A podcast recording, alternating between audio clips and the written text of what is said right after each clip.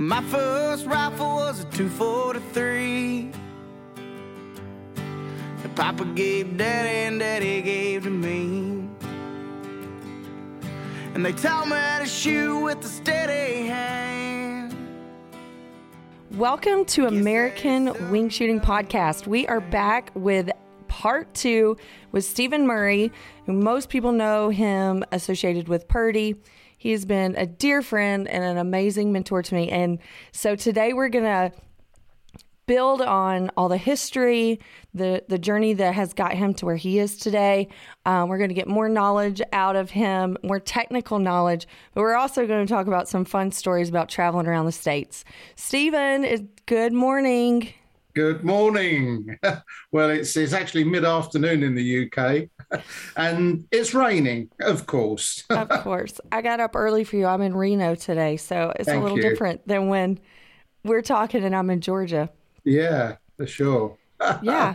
Okay, so last episode, we talked about how you were raised in the home of the NRA, the original home of the NRA, which is, I don't know if anybody can top that in the gun industry.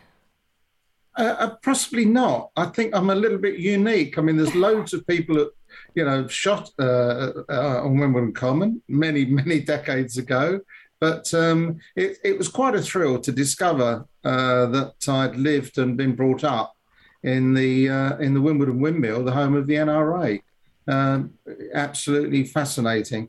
Incidentally, you're probably aware that Her Majesty the Queen had a Jubilee celebration. The windmill on Wimbledon Common was used as a beacon, and they illuminated the windmill. And after the events and the celebrations, we just went round the corner to a golf club, and it's entitled London Scottish Golf Club. And the reason it came about was because the assembled Scottish regiments brought down the idea of playing golf during the National Rifle Association tournaments. And we went into the golf club, and sure enough, on the wall, it had the date that coincided with the start of the 1860 and later National Rifle Association events on Wimbledon Common. And lots of famous names that we can associate with shooting. And they were all previous captains of the golf club. And I thought, wow, Wimbledon, it's done it again. So that event just happened this week, right? You were just there. Yeah, that's right. Just this past weekend. Yeah. It was huge over here. So exactly what is that about? What happens there? Well, it was just purely and simply in celebration of the Queen's 70 years as our sovereign monarch. Absolutely outstanding. It kind of makes your mind boggle. You know, Queen Victoria served on the throne for an awful long time, but our present Queen has reigned for 70 years. I think, incidentally, she's met half of all of the American presidents. I don't know whether that's true, but you know, past and present, I know she's met an awful lot of American presidents. Who else can say that? You know? Right. It's amazing. Yeah. No, it was a huge national celebration. One I was very impressed with and hugely honoured to think that I was, you know, part of it, to be able to watch and, you know, interact with all the people that were celebrating. It was enormous. Tremendous fun. Tremendous. Well, yeah, and in your first episode, you talked about how, with your past position with Purdey, you actually took care of their guns. That's right. The royal family's guns. So I mean, you do have major connections there. No, I don't actually have major connections. I wish. Well, I mean, did. With the event, you know, and with your history, with being at the NRA and One funny story stands out that we arrived at Sandringham to inspect and clean the gun collection in the capacity of working for Purdey, and then the following week I had an event at Windsor Castle, totally unconnected with Purdey. This was something to do with the commemoration of the Battle of Trafalgar, the 200-year commemoration. And we had the opportunity to go to Windsor Castle, which was where the King was back in the day of Nelson winning or conquering the combined French and Spanish fleet at Trafalgar. And a guy came back to bring the news back to the UK, and it was decided only polite and proper to inform the King before anybody else knew. And, of course, the King was at Windsor Castle. So in order to sort of follow in the footsteps, part of the commemoration was to visit Windsor Castle. Now, I got dressed in the dark at home. I went to Purdey's. I went to work. I got to the event and realised the tie I was wearing was not the 1805 club tie, which was associated with the event, but I was wearing my gunmaker's livery tie, totally the wrong tie. And I'm now thinking, oh, my goodness, somebody's going to notice this. So the first thing I did, I got to the event, I spoke to the chairman of the 1805 club, and I said, Peter, look, I'm very sorry, I've got the wrong tie on. He said, Steve, don't worry about it, nobody will notice. So I kept my jacket done up, I was thinking nobody will notice. And I'm looking up in the Guards' Chapel at Windsor Castle at all this fantastic armour and the suits of armour and the pikes and the swords. And I was aware that somebody was coming to my left, and I was trying to keep a very low key because I had this wrong tie on. And I turned around and I'm standing next to the Duke of Edinburgh. And he looked at me and he said, hello, are you enjoying yourself? I said, Royal Highness, thank you. Yes, sir, I am enormously. And as he went to walk past, he looked at my tie and he said, that's not an 1805 club tie. And I said, oh, no. I said, yeah, no, sir, I'm really sorry. It's not. He said, that's a gunmaker's tie. I said, yes, sir. He said, are you a gunmaker? I said, well, I work for Purdey's, sir. We were at Sandringham last Wednesday. You left on the Tuesday. And he went, oh, yeah, okay. And then he pointed to this fantastic gun collection in Windsor in a kind of cordoned off area. And he said to me, he said, you don't need to be looking up here. He said, you ought to go and look over there. And, of course, I couldn't. It was cordoned off. It was a private area. And he went to walk away, and he got about 3 steps away, and he came back. He tapped me on the shoulder, and he said, I know something you haven't seen. Come with me. And we went rushing off through the crowd. His personal bodyguard or his protection officer or his secretary, whatever it was, looked very bewildered. What on earth is going on? And the Duke of Edinburgh showed me the actual musket ball that killed Nelson at the Battle of Trafalgar. I mean, that completely blew my socks off. And then we started talking about the gun collection at Sandringham. And then he started showing me the gun collection at Windsor Castle. And this poor secretary or bodyguard or whatever he was totally befuddled. He hadn't got a clue what on earth was going on, except this little short, fat, grey-haired guy had gone running off the private area with the Duke of Edinburgh, and they appeared to be having a good laugh. So that's probably the only connection. He was enormously enthusiastic about guns, and I've got to say he knew an awful lot about a wide range of guns, as you would expect. Somebody in the Royal Navy, they tend to get everything absolutely right. Well, you are full of history from home and traveling here. Like, what was your perspective of our traditions and the way that we cherish just the hunting industry and the gun making and things like that here? What's your perspective on that? Well, I've got to say it is quite different. In the UK, as you do in the United States, we have very clear seasons. I'm going to try and remember them off the top of my head. Grouse starts on the 12th of August, go through the 10th of December. And then we've got the partridge season. That starts beginning of September, goes through to February, 1st of February. Pheasant season a little bit later, that's the 1st of October. And then there's snipe and woodcock and duck and geese and all the other ones, but their seasons are slightly different. I know in the United States, particularly because I've travelled in the southern states predominantly, I get very excited about quail shooting, and it is so very different. The way that you do walked up on coveys of grouse, shooting over dogs is absolutely magical. I can remember I visited a place in Georgia, it's called The Bourne, and I really went on my first grouse shoot, grouse shoot there, and it was just so exciting. The whole experience was different. We shot quail in the morning, and then we shot pheasant in the afternoon, and I was expecting something different, and by golly, it was very different.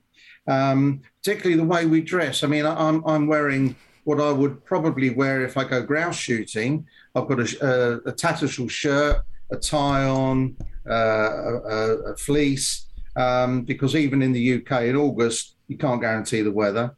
You don't want to be standing out when you're on a grouse moor. You've got to be pretty much camouflaged.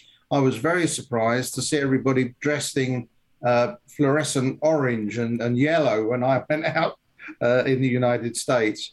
But of course, our traditions are very intertwined. They're very, very much interlinked. And as I mentioned before, I'm always so impressed about the depth of understanding that American shooting men and women have about best guns. I mean, particularly Purdey guns.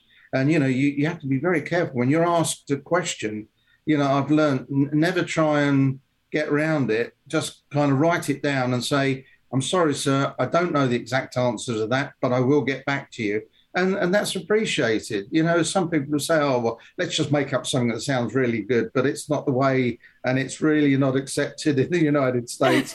It's so very different. I also went on a tower shoot. I was over in Mississippi. In fact, you and I have shot there together. So it wasn't too far away from where you and I were shooting. And this guy said, we're going to shoot high pheasant in the afternoon. And I'm thinking, Mississippi is like a billiard table. There's no mountains. And I'm thinking, how are we going to shoot high pheasants in Mississippi? Anyway, we went out and I heard this. It was kind of a droning noise coming from the background. I thought, what on earth is this? And it was a tower. And the guy was up the top of the tower with some pheasants, and he was stuffing pheasants into an air-compressed cannon and firing his pheasants out. Aren't those so much fun? Yeah. I can, remember that vividly, and it was something quite different. But one time Larry went, he was in Alabama, and he went quail hunting with me and JC. Oh, right, yeah. At Selwood. And when you want to talk about just the difference in attire, he was in a full Purdey suit with his dress shoes on. And he was so scared he was going to ruin his shoes because we're out in the pines and we walked the whole field. And Larry, it was so funny. But I mean, it is different, but we've talked about the traditions. Like one time we were in Mississippi and we were at a shoot and we were staying at the hotel, you and I and Larry. Yeah. And I just walked in the hotel with my shotgun and was checking in and stuff. And I just remember you freaked out, like, what in the world are you doing walking around in public with your shotgun? I'm like, Stephen, every single American in this hotel's got their shotgun in their room. Yeah, I know. Yeah. We have slightly different protocol over here. Wandering around the lobby with a 20 gauge is kind of not done, Oh my gosh. Yeah, but, and it's and then for here, you got your tricked out case and it's like an accessory, right? Yeah. So it is different, but when we talk about just the traditions of like the American heart and the hunter. So the heart of the hunter, like I value what you bring to the table and your story so much. And I know that ours are very different, especially, coming from North Georgia, and we don't have that level of prestige per se that you guys have. It's really all about the heart of what gets us out into the woods or into the field. And so I love your perspective on coming to the States and then working with Larry with attire and stuff. I'm like, you know, we all have to wear orange. And it was just the funniest thing ever. I'm like, I don't even know what I can wear because it's law. Yes, sure. You know? Yeah. And so, like, what about the Heart of the Hunter that you've really learned to appreciate from the American lifestyle? Well, the Heart of the Hunter in the United States is very deep, and it's a lot wider than it is in the UK. In the UK, we have very distinct gun laws from those in the United States. For example, handguns are, to all intents and purposes, they are banned. Nobody can privately own a handgun. You can have a gun at a club, but that is full of restrictions. But unlike the United States, handguns are not something you would find in anyone's home in the United Kingdom. We then have shotguns, which broadly speaking, for recreational use, for clay pigeon shooting, for game shooting, rabbit shooting, that's quite acceptable. And you have to, fulfill quite a tight list of criteria. And I've got to say, it is getting tighter for all the very sensible reasons. And lastly, we have what we call firearms. Now, a firearm is, broadly speaking, a rifle. It's more or less accepted that there is a use and a recreational use for shotguns, but rifles kind of fall into a different category. You have to go a lot further with the application to own a rifle than you do with a shotgun. So there are two distinct categories, what we call Section 1, which is a rifle or a firearm, and then Section 2, which is a shotgun. In the United States, of course, a lot of people will go out hunting. If they hunting deer, for example, they've got a rifle. They might have a gun if they're going shooting quail as well. It's not unusual to carry a sidearm, a revolver for dispatching a wounded animal. That kind of thing is absolutely what we would say the expression is de rigueur. It's quite acceptable. It's quite a natural process in the United States, whereas in the United Kingdom it's quite different. You wouldn't go out with a Sako 3008 rifle if you were going grouse shooting. That wouldn't be in the boot of the car at the same time. You'd have two entirely different types of gun. Stalking in Scotland is tremendous. I mean, anybody that gets into the sport of shooting, people say to me, what would you prefer? What would you say I would prefer? And you say, I can't tell you what you're going to prefer. You've got really to try every discipline of shooting. Yes, you've got to go stalking. Yes, you've got to go clay shooting. You've got to experience game shooting. In fact, only tomorrow I'm going out on a simulated clay day, which I've got to say is tremendous fun.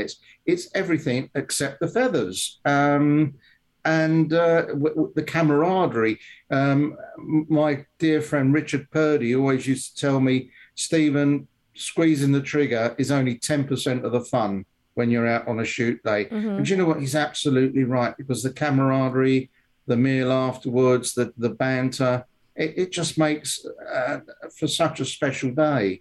And unless you've enjoyed it, unless you've experienced it, unless you've sort of embraced without reservation the whole difference between the disciplines that are available in the UK, and then once you travel to the United States, it's like opening up a little pocket diary, and then all of a sudden you've got a huge, great big book that you can open up. It's a world of difference. It's so exciting going to the United States.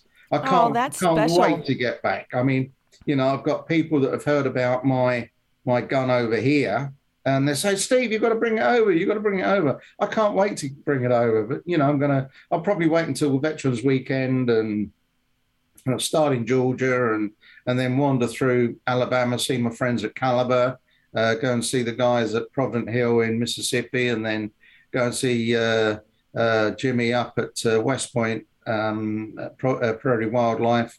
There's so many. I just saw Benny. You just saw Benny. Yeah. I did on my way out here. Benny took one of my dogs. So. Oh right, yeah. Yeah. So one of my pups will be hunting at Prairie Wildlife. Has he got taller and wider? He is very tall. He is a giant, isn't he? He is a giant. Yeah. Well, I love that you celebrate all of our freedoms here in the States. And, I mean, everywhere you go, you're always the life of the party. Sure. Thank you. Sure. Of course you are. But, you know, it is something that has just been so dear to my heart to have those freedoms, and spending the time with you and hearing about the way that you live, which is normal to you, but I could not fathom having those restrictions. No, we've gotten used to it, shall we say. We've gotten used to it. I won't go into the debate about whether or not we should or shouldn't have these types of guns and whether the laws are tight enough or they need tightening up. That's a whole different world. Yeah. But I'm content that the regulations in the UK are fit for purpose. I'm just a little bit concerned the amount of people that are surrendering their guns because the word has got out that still shot may not be entirely suited, and the compatibility between the older English guns and new still shot might be poles apart. I do know there's one very well-known dealer of guns who's been in the business for years. He's got a pair of 1898 Boss guns, and to my certain knowledge, for the last two seasons, he's been shooting what we call soft iron or standard steel shot through those guns, and to absolutely no ill effect at all. But unfortunately, I call it the 3G syndrome: guns, girls, and Guinness. Whenever you walk into a pub, every guy knows all about guns, girls, and Guinness. They may never have tried any of them, but it's kind of a macho thing. You have to be an expert. And there's lots of what I call pub talk. People are saying, oh, if you've got an old side-by-side, that's it. You might as well throw it away because you can't use it after this season. It's not true. It's really not true. Cartridge manufacturers are working very hard. I disagree with the timescale. We were told there would be a 5-year lead-in period from the transition from lead to steel. That's been compressed into about 2.5 years. And a lot of people were still gearing up to use lead this season. And now it looks like, you know, that's not going to be allowed. We've also got all sorts of other problems. We've got bird flu. We've got the knock-on effect of COVID. We've effectively lost 2 game seasons through COVID.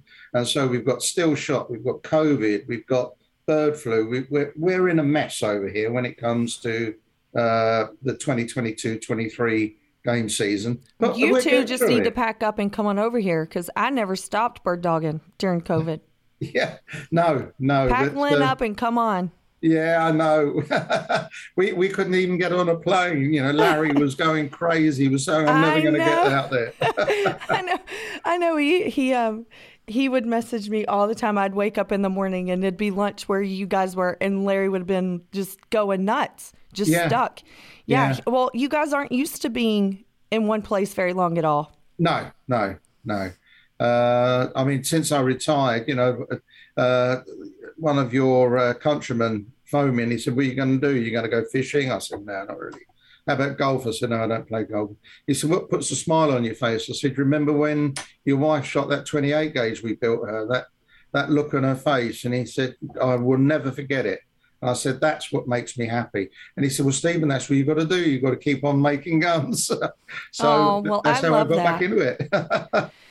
So you mentioned something briefly, and as an American, I will say I'm extremely jealous that we don't have a day like this to celebrate. But you mentioned the Glorious 12th. Yes. And I don't know if it's because all of my friends where you live are all shooters or what, but it just seems like everybody I know there celebrates this day. So, sure. You know, we don't have anything like that. I mean, usually on the 4th of July, everybody breaks out their guns and shoots them because it's Independence Day, right? But sure. Your opening day of hunting season is such a big deal. I would just love to hear more about that. Well, the glorious 12th is a very special day in the shooting calendar, not least because it's the start of the game season in the UK. How can I put this in context? It's a bit like the Formula One of shooting. Grouse shooting is very fast. It's very exciting. It's like sitting on the track at Monaco and watching these Formula One cars going around. We are very lucky. Grouse is slightly different to partridge and pheasant insofar as the grouse moors are keepered, but they're not raised. Grouse. People will do. You hear the expression, "What's the grouse count this year?" And this is where a beatkeeper will go out. Sadly, Ilkley Moor isn't a good example anymore because the local authority up there banned grouse shooting on the Bradford side of Ilkley Moor, which is somewhere where they've shot grouse for 300 years. That's a whole different story as well. I've got to keep off these soapbox issues of mine. But the beatkeeper will walk along a particular area of the grouse moor every morning at a regular time and count the birds.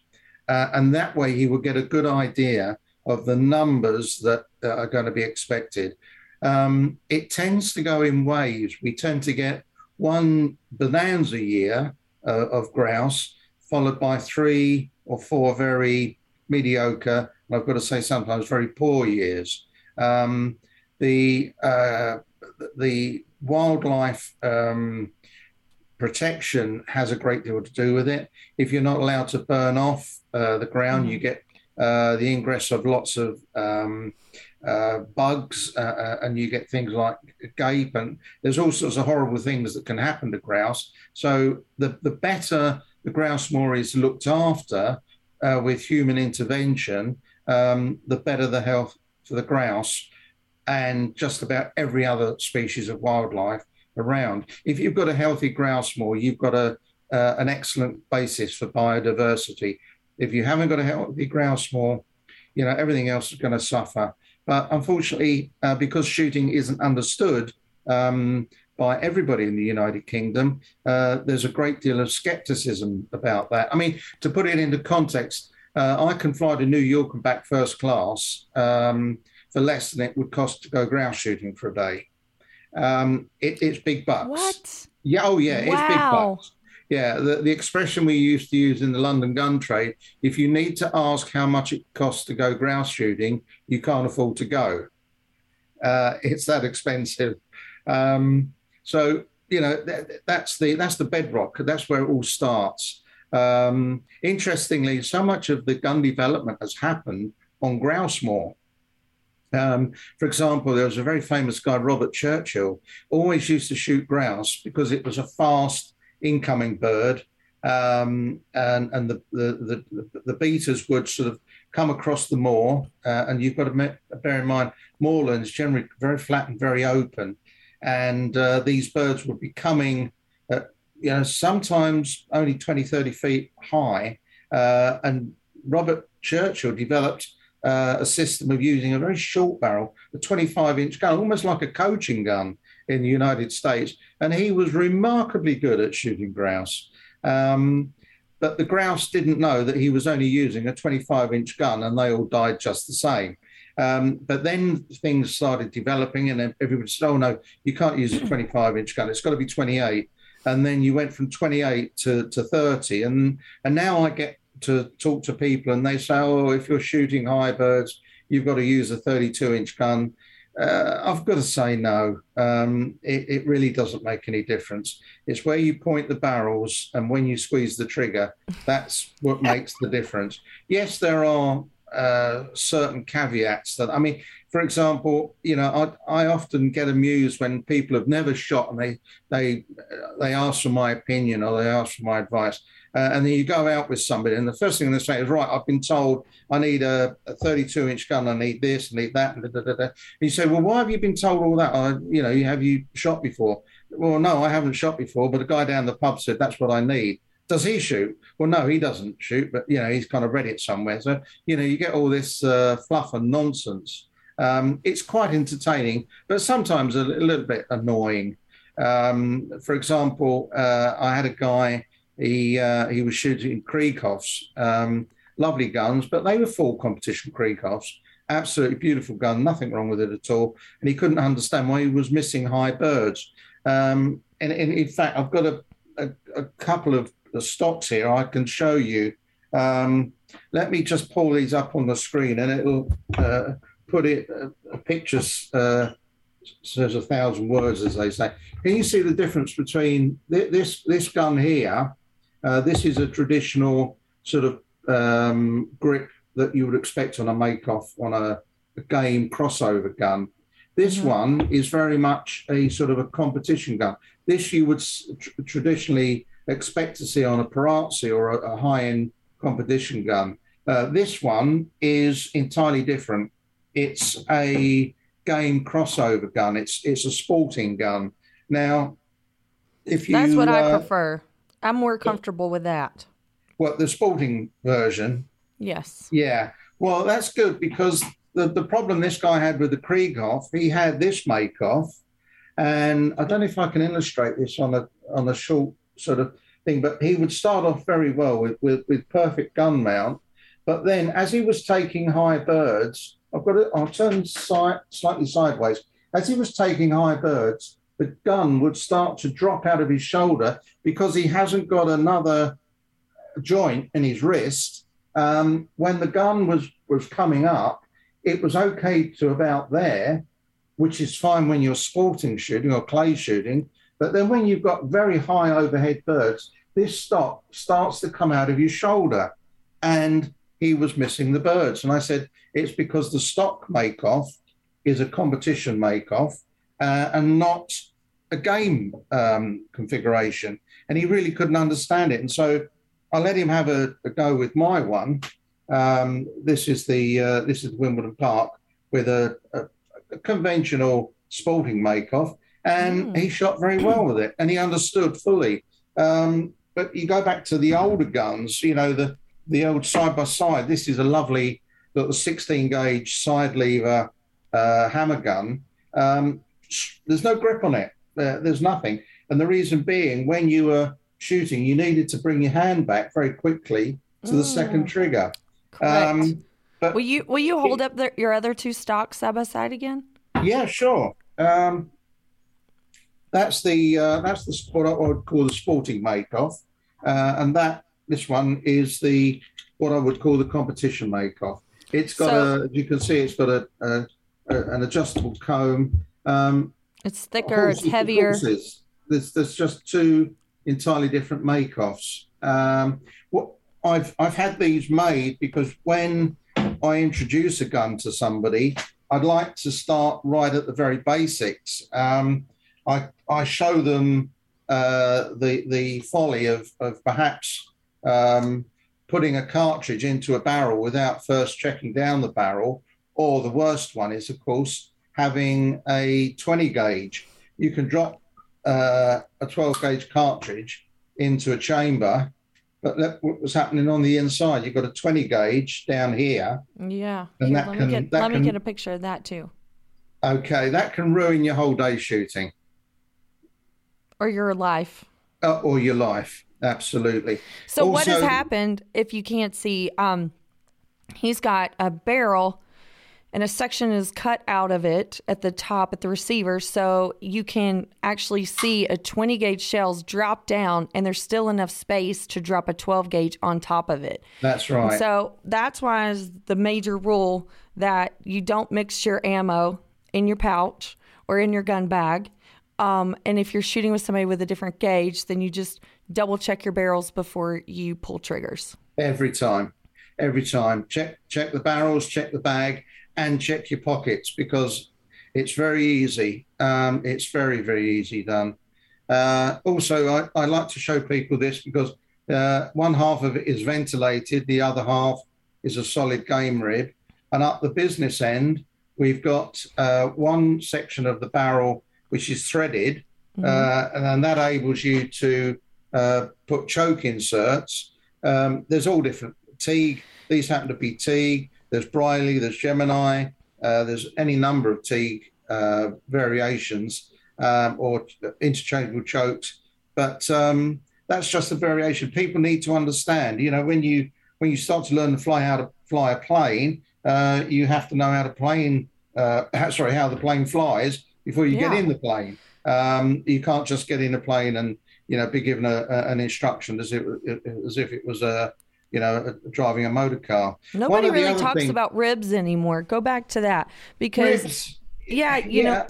A ventilated rib, like it's a weight distribution thing, and it's not entirely. Well, yes, it is. Yeah, it's partly weight, but a ventilated rib, if you're shooting, like I can remember one incredibly hot day down at Provident Hill Farm in Mississippi, we were shooting over the five stand and it was just so hot. And I could see heat coming off the barrel on the gun that I was using. It had a solid game rib. And I thought, I wish I had a ventilated rib because the ventilated rib allows for the heat to disperse a lot quicker. You can have various different widths. Brownings, for example, do a fabulous parallel rib. This one starts off at the business end. Starts off at the breech end at 9 millimeters, and it goes down to 5 millimeters. That's just a preference of mine. I like to have a nice sort of going away sight line. But if you talk to instructors... Nobody talks about that either, the difference between a flat rib and a stepped rib. Yeah, a step rib. Step ribs are quite understandable when you're trap shooting, for example. But for every gun, I think really you've got to start with the basic, and the basic has got to be good gun fit. If the gun doesn't fit, it's not fit for purpose. And so you've got to really decide, you've got to have this this broad range of guns and the features and everything else to get people to understand what's happening. Again, with my gun, people say, what sort of trigger should it have? Well, this one has got a detachable single trigger. You can pop that trigger assembly out. This has got, I don't know if we can see it here, this has got traditional leaf springs that you would find in a best side lock gun. It's got an interchangeable mechanism. You would find this on a lot of competition guns. You see it's not got a V-spring, but it's got coil springs in a tube. Now, that will drop into here in exactly the same way as the V-spring does, and you just click it in. And that's it. You've got a variation that you can use. Of course, the traditionists, they like a double trigger. So you can drop the double trigger assembly in. It's just purely and simply down to personal choice and what the gun's going to be used for. My own preference, as always, is to have a V-spring. The lock cycle time is better. It's a lot crisper. We talk about crisp trigger pulls. If you can imagine an icicle forming on the windowsill of your home, and you can sort of put your finger on it, and that icicle is quite solid, and it's not going to go anywhere. And then all of a sudden, boom, it just breaks. That's how a trigger should feel when you're pulling that trigger. It should be nice and solid, and then all of a sudden it should just break like an icicle on a windowsill on a home. That's the ideal setup. You don't want to have what we call trigger creep, where it starts going bang. That's no good. It's got to be on or off, nothing in between. Getting trigger pulls is they're getting and weight. And for pistol shooters, that's completely opposite. And I was a pistol shooter before I picked up a shotgun, so you have that play until you get to that reset. And so, that was a change for me for sure. Sure. Yeah. When you shoot it, there is no hard and fast rule.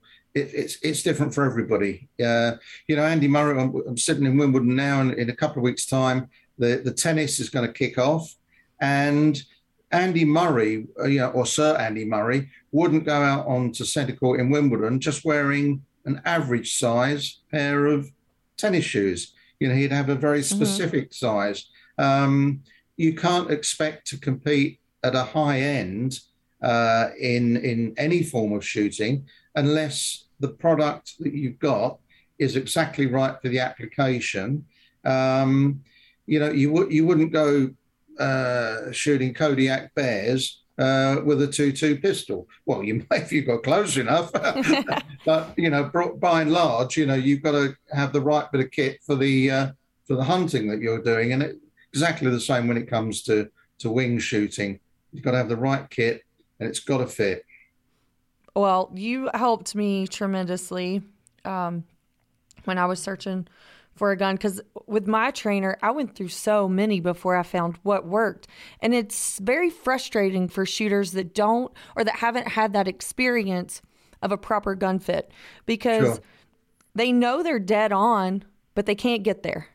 Yeah. And that's a very frustrating feeling. And for people that don't know, I just have to pick up the right gun, a gun that fits, and then everything is fun, right? And successful. Yeah. They quit before they understand that principle, or they just don't have access to multiple guns to actually understand what would work and what wouldn't work.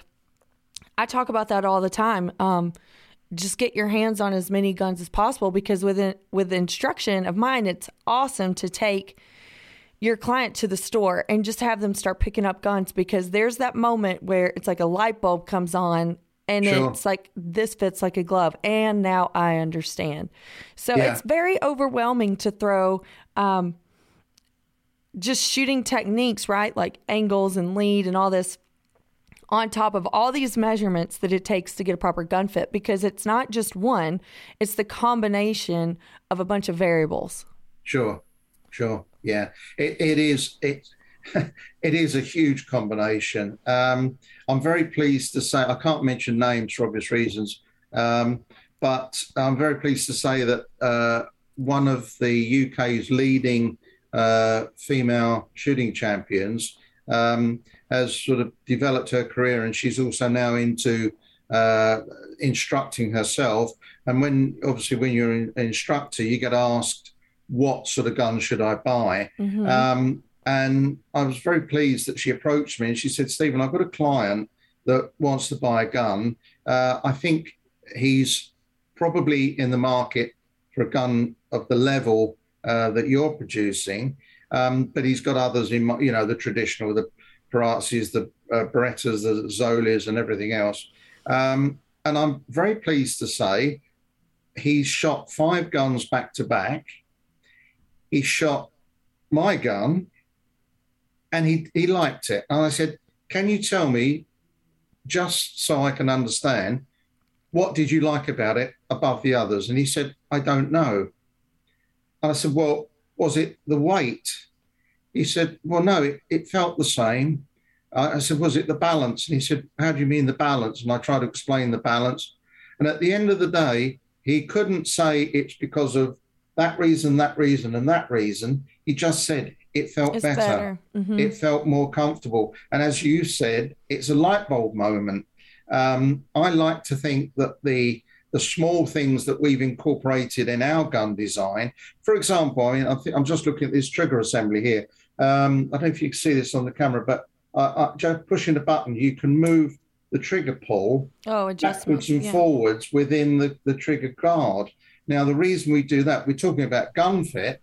If you're shooting clays in the summer, you're not going to have a field coat on. You're not going to have a sweater on. You're not going to have a jacket on. You're not going to have, sort of Under Armour thermals on. And so that length of pull is going to change just a little bit. So why do we go to all the trouble to have a proper gun fit when as soon as you put a pair of gloves on or a field coat, the measurement just goes out the window? So that's important, just to have that little bit of adjustment. Trigger comes back, or you can adjust it forward. Browning do that on all of their guns. Ours, you do it just by pushing a button. Browning do it with a little Allen key. Just simple things. Elongating the forcing cones a little bit, using the right shape chokes. It's all the little things of all these key elements that come together that make the gun either a success or a failure. And again, not least the gun fit. You know, that in building a gun, you've got 7 stages, you've got barrels, you've got actions, you've got locks and triggers, you've got ejectors, you've got stocking, you've got finishing, you've got engraving, you've got finishing. They're the 7 key stages. And unless each one of those stages hand shakes and fits exactly with the next, you're not going to get a good result.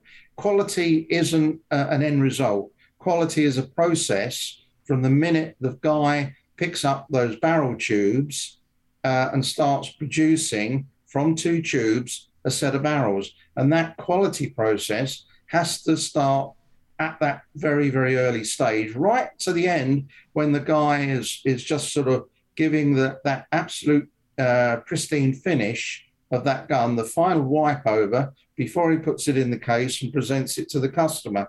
That's a quality process. It's not a wiping the stock off and making it look shiny and making the end result look good. That's not what it's all about. It's as you said, it's that's that the reward. Big pardon? That's the reward. That's making right. It look pretty. Yeah. Yeah. That's right. What I call the you and the wow. When I used to take people around the Purdey factory, I show them in the engraving and go, ooh. And then you show them the finishing, they go, wow.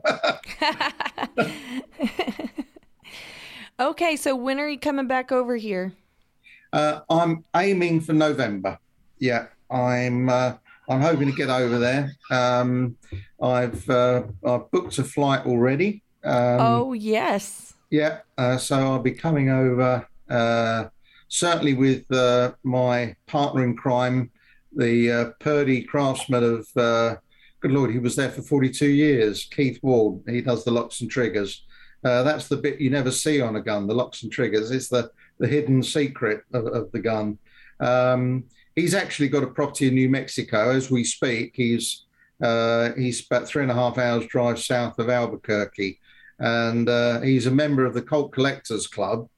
And, of course, he can't shoot colts over here in the UK. So he bought a property in New Mexico and he goes shooting in New Mexico with all of his colts and his buddies out there. And they have a great time. I've been out there. And, in fact, on my birthday about 4 years ago, I shot for the first time a 44 Magnum over in Dattel in New Mexico. And my wife shot her James Bond dream gun. She shot a Walther. She shot a Walther PPK, and so everybody was happy. Oh, we just drove through there, and Hallie Joe said, "This is what she thought about New Mexico." She said it looked like a John Wayne movie. She said this must be where they film everything. This looks just like a John Wayne movie. Yeah. So I thought she was going to come in here. She wanted to talk to you today. She was. Oh. She was so excited to see you, so you might get a message later. But, well, we're going to make plans while you're here in the States. We might try to keep you a little longer. Sure, yeah. Well, I'd like to get up to Barnsley Gardens again with you. That was a tremendous shoot. That's right on your doorstep, isn't it? When I'm in Georgia, it's still across the state, but it's closer than... Yeah, yeah. It's a really nice place. Yeah. Yeah. I mean, there's so many good places. You know, the list goes on. You know, you've got... places like if you start in the north, Sandringham, Orvis, Sandringham, and then coming down the coastline, you got the fabulous Griffin and Howe Hudson Farm, and then you've got. I would love to visit them again. Yeah, well, and then you've got Mashomack, and then you come down, and you've got Brays Island. I mean. You know, the people at Brays Island are just, you know, absolutely amazing. I always see snakes when I go to Brays Island. I don't know why. I'm not fond of snakes. But then, you know, you come down from, you know, South Carolina and you know, go across into Georgia. The Dorchester is a place I'd love to visit. The Bourne is fantastic. I like your local, you know, at Barnsley Gardens. And then you start sort of going across through... into, well, the other Orvis place is Purcell Farm. I think you've been there. Mm-hmm. That's super fun with Chuck. I loved shooting with Chuck. That's right. That's right. Yeah. That, where is that? That's not Louisiana, is it? It's Alabama. Alabama. That's right. And then you go into sort of Mississippi and, you know, you've got Provident Hill Farm and then you've got Selwood and then you've got, Selwood's Alabama. Selwood is in Alabama, just up the road from Orvis. And then obviously, you know, as I said, Provident Hill Farm, Prairie Wildlife. I mean, even if you go right across to, you know, the fantastic winemaking region of the United States, Sonoma, you know, you've got Wing and Barrel. I still have not made it out there. Oh, Anna, you got to go. I went there before they built that fantastic new clubhouse. And Larry's been out there and he tells me it's just absolutely amazing. And you've got I need to map it. Mike Senior and Mike Junior, you know, it's and they you know they've brought that place on leaps and bounds. It's absolutely it's a must visit. There's so many must visit places. Well, for sure, but I am obsessed with their social media. What Wing and Barrel? I'm only 3 hours from there now. Yeah. Okay. Well, we're gonna make a date to go to Wing and Barrel. For sure. Yeah. Yeah. Yeah. Yeah. No, it's a must do. It's a must do. Well, we're so happy here in the States to have you part of our shotgun culture. I know that you have touched the hearts of so many people here, and you just keep this spirit alive, because the whole reason that I wanted to do this podcast is to talk about the traditions and those important things that can get lost. You know, as these younger generations come up, it's easier for them to kind of create their own culture at times. And if I just know the people that mentored me to get me here are part of that old school mentality, and I just appreciate it so much. Thank you, Anna. That's I'm thrilled and honored that you include me in that circle of people that can contribute something going forward. I really enjoy talking about what I've done and what I continue to do. I've been asked on a number of occasions to speak in at events in the United States. One of the places that came to mind was the Vintagers, and you know we had this, to all intents and purposes, this small meeting that just kind of grew and grew and grew, and then. You know, I've done a sort of similar thing at Provident Hill Farm, but I absolutely love. I like getting asked questions because it actually stretches you and makes you kind of think. You know, how do we do that? Why did the Victorians do that? Why did that change in the Edwardian period?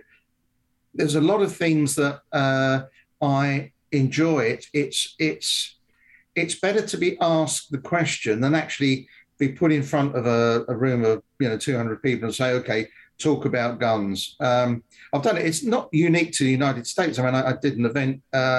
We have an organisation in the UK called the Young Farmers, and they generally get sort of 30, 40 members on a social evening, turn up with their partners. So they kind of put chairs out for, I think it was about 70 people at this particular event. And because it was Purdey's and because, you know, I've got a little bit of experience. They had to put 100 chairs out, and there were as many as 100 people standing.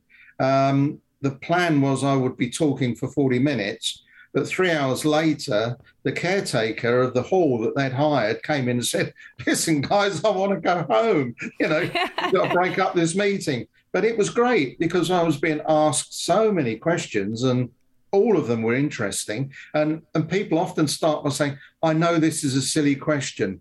Do you know what? When it comes to shooting, there is nothing that is a silly question, because if you don't ask the question, it might cost somebody a great deal. It could end up in a terrible accident. So, you know, whenever I'm talking, there is no such thing as a silly question. I will answer any question, because it might save a hand, a foot, or even a life. So, you know, it's important. Let's explore together. Let's go forward together. Let's talk about the difference between UK shooting, what we call game shooting, American wing shooting, you know, why it's sensible to use, you know, 16, 20 and 28 gauge guns when you're going quail shooting, and not so much so when you're shooting high birds in North Devon in the middle of October. You know, you can't use a small gauge gun. Yes, of course you can if you're very, very good. But generally speaking, the right tool for the job is a longer barrel. Again, getting back to 32 inch. A lot of people say, oh, you've got to use the 32 inch. After you get about sort of 50, 55, your eyesight changes and it's not really a good idea to start using longer barrels. My go-to gun is this. It's the Wimbledon Park 30 inch sported stock. I could have built any gun I wanted, but that was the go-to gun. Put some multi-chokes in it, get the right cartridges, start off at the beginning of the season with 30 gram No. 6s. By the time you get into January, you've got the older, tougher, higher, faster flying birds. Swap over to 32 gram and No. 5 shot just because they're a little bit higher and a little bit stronger. And that's all you need to do. It's a learning curve, but it never ends. It's evolving all the time. I love it. I could talk to you for hours too. And I think that everybody's going to want you to come back on and talk more about techniques and guns and application for the wing shooting world, because I definitely learn something every time we're together. Yeah. Oh, thank you, Anna. Well, perhaps I'll ask my friends, because of my connection with Wimbledon Common, perhaps we could do a broadcast from the windmill. That would be incredible. We could look over. I'm just thinking, if I stood at the top of the windmill, if we looked over the common, you could literally see where Queen Victoria fired the inaugural shot. It's something we could do. Something we could do in the future, or even I could get some female instructors that I know, and a couple of the guys that do gun fitting, and perhaps we could do a quick run through on what we look at, you know, what we're looking at when we want to do a gun fit, and, you know, the basic techniques of shooting. You know, yeah, you did my gun fit in the back of a truck in Mississippi. Yeah. You did the American style when you were here. Yeah, that's right. And I thoroughly enjoyed it. Okay, yeah. Well, we're going to make plans to get together and do some shooting and maybe some filming when you're here in the States. For sure. And I just celebrate our friendship all the time and all that you invest in us. And we just appreciate you so much. Thank you. That's very sweet of you to say. And you know, Anna, you probably don't realize it, but you are a tremendous ambassador. I know you taught pistol shooting, and obviously growing up on a farm, as you say, counting cows. You did an awful lot of rifle shooting, and now you've evolved so well and to such a high degree of competence with dogs and bringing on ladies into shooting. It's just marvellous. You know, you're quite an ambassador. You should get some sort of recognition. I doubt if you will. I doubt it. You should get some recognition. Sadly, we've got a guy over here in the UK. His name's George Digweed. He's won just about every competition in the world. He was given a small, you know, token gesture, but if he was in any other sport, he would be knighted by now. Lord, you know. Nobody even knows about my sport and what I did. And they don't understand that tournament hunting is the one competition with your dog where you actually have to shoot for yourself. So it's extremely difficult, but you can handle your dog and get all these titles, and the whole wide world knows, and your whole, breeding program is built on all this, and then nobody cares about when you go out here and shoot for yourself and win with your dogs. Again, in the UK, when we're shooting, we have, you know, traditionally short-haired German pointers, you call them, you know, the traditional hunt point retrieve dog. Over here it's generally Labradors or Spaniels. And I took my wife shooting. It was quite an important shoot, and I asked her to come with me to load. And I was looking around, and she's watching the dogs. And she said, "This is just so fascinating." I said, "Forget the dog. Just look at my gun. When I open the gun, put some more cartridges in it." She said, "But these dogs are so sweet, and they know what to do, and they're so obedient, and the you know the the handler just points to the ground and they go and sit on the ground and then they go and retrieve the birds. And she was getting so excited. It is fascinating. It's, well, you know, the dogs is what sucked me out of the clay game. Is you know, I had Mercy first, and my instructor was a clay, or he's a wing shooter too, but he shoots clays almost every single day. Yeah. And so we just had so much fun together, which you've shot with Demas. He was with us at Barnsley. And so I got into that, but God, he would always tease me and say, those dogs are going to suck you back in. And they did. And I got back into tournament hunting when I actually knew what I was doing. And it was way more fun the second time around. Yeah. But you're right. Like, there is such a fascination about the dogs, and it is an initial interest factor, I would say. Like, people want to get good because they want to do well with their dog. And that's exactly my story. It's amazing how many times we say, like, it all started with a dog. Yes. Yeah. Yeah. So you can't help her, but yeah, it takes a lot to get those skills to hit all those birds. It does. Nobody cares. It does. Yeah. Yeah. Well, I'm sure we could keep talking for hours, and we may just have to do this every quarter. Just come on and be a regular guest of the All-American Wing Shooting podcast. Yeah. What I enjoy about this is we don't rehearse anything. You know, I say to you, I'd send you a text, hi, Anna, what do you want to talk about? Oh, you know, we're just working on as we go, and it's so free and loose. I hope your viewers don't think, hang on, this has been very well rehearsed, and, you know, every prod and prompt is, you know, very well timed. It's very free and it's very open. It's a very frank and open exchange, and I've got to say, refreshing exchange of you know, the different types of shooting in the United States and the UK, and I think that's what makes it special. You know, I guess if we rehearsed it and we had a script, it wouldn't be anywhere near as much fun. But I'd encourage your viewers perhaps to, you know, perhaps contact you and say, when you get that little short, fat, grey-haired guy on again, Steve Murray, can we ask him about this and can we ask him about that? And, you know, that's what makes it that much more enjoyable, because I do enjoy talking about what I've been doing for quite a number of years now. Well, I told you that.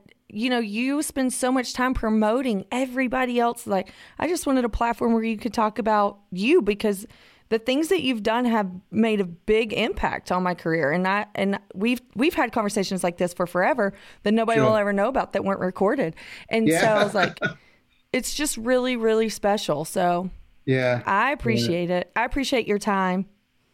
I can, I enjoy it. I mean, you know, every time we meet up, it's always good fun. You know, we discuss all sorts of shooting and hunting and fishing when we're in restaurants, or, you know, even when Larry and I are talking in the car and you're sitting in the back videoing us, and we think we've got funny accents, and we're, you know. Well, you guys are fun. I cherish those days. Yeah. All right. Well, you give Lynn a big hug for me, and this was so great, and I look forward to next time. Thank you so much. And listen, JC's up in university now, is she? She is. She's a DC. Yeah. She's interning. Yeah. She's up there learning about making policy and protecting conservation rights and gun rights, and she's at some event every day, shaking hands, making more connections. That's good news. That's good news. And tell Sweet Pea not to start picking, you know, jumping into little golf buggies and driving off. I will. No, she's. You won't believe how much bigger she is now. You know, I've she's seen. She's embraced duck hunting and wants to learn to call, and she's doing really good with her dog handling skills. And I saw it on a video on a. Was it a YouTube video? It might have been one of yours, but no, I thought, wow, you know, that's not Tata. She's far too tall. Yes. Yep. We're hopefully going to be moving her up to a 28 gauge this season. So she's excited. Yeah. Yep. Yeah. Well, we'll make sure that we have a family reunion when you get here. For sure. Yeah. I'll give you plenty of notice when we're coming over. All right. Well, I look forward to it, and I will talk to you soon. Okay, remember, safe shooting is good shooting. Every time. I guess that's something you don't understand.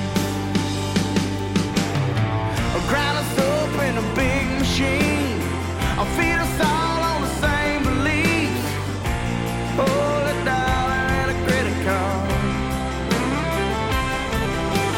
card. But we gotta wait.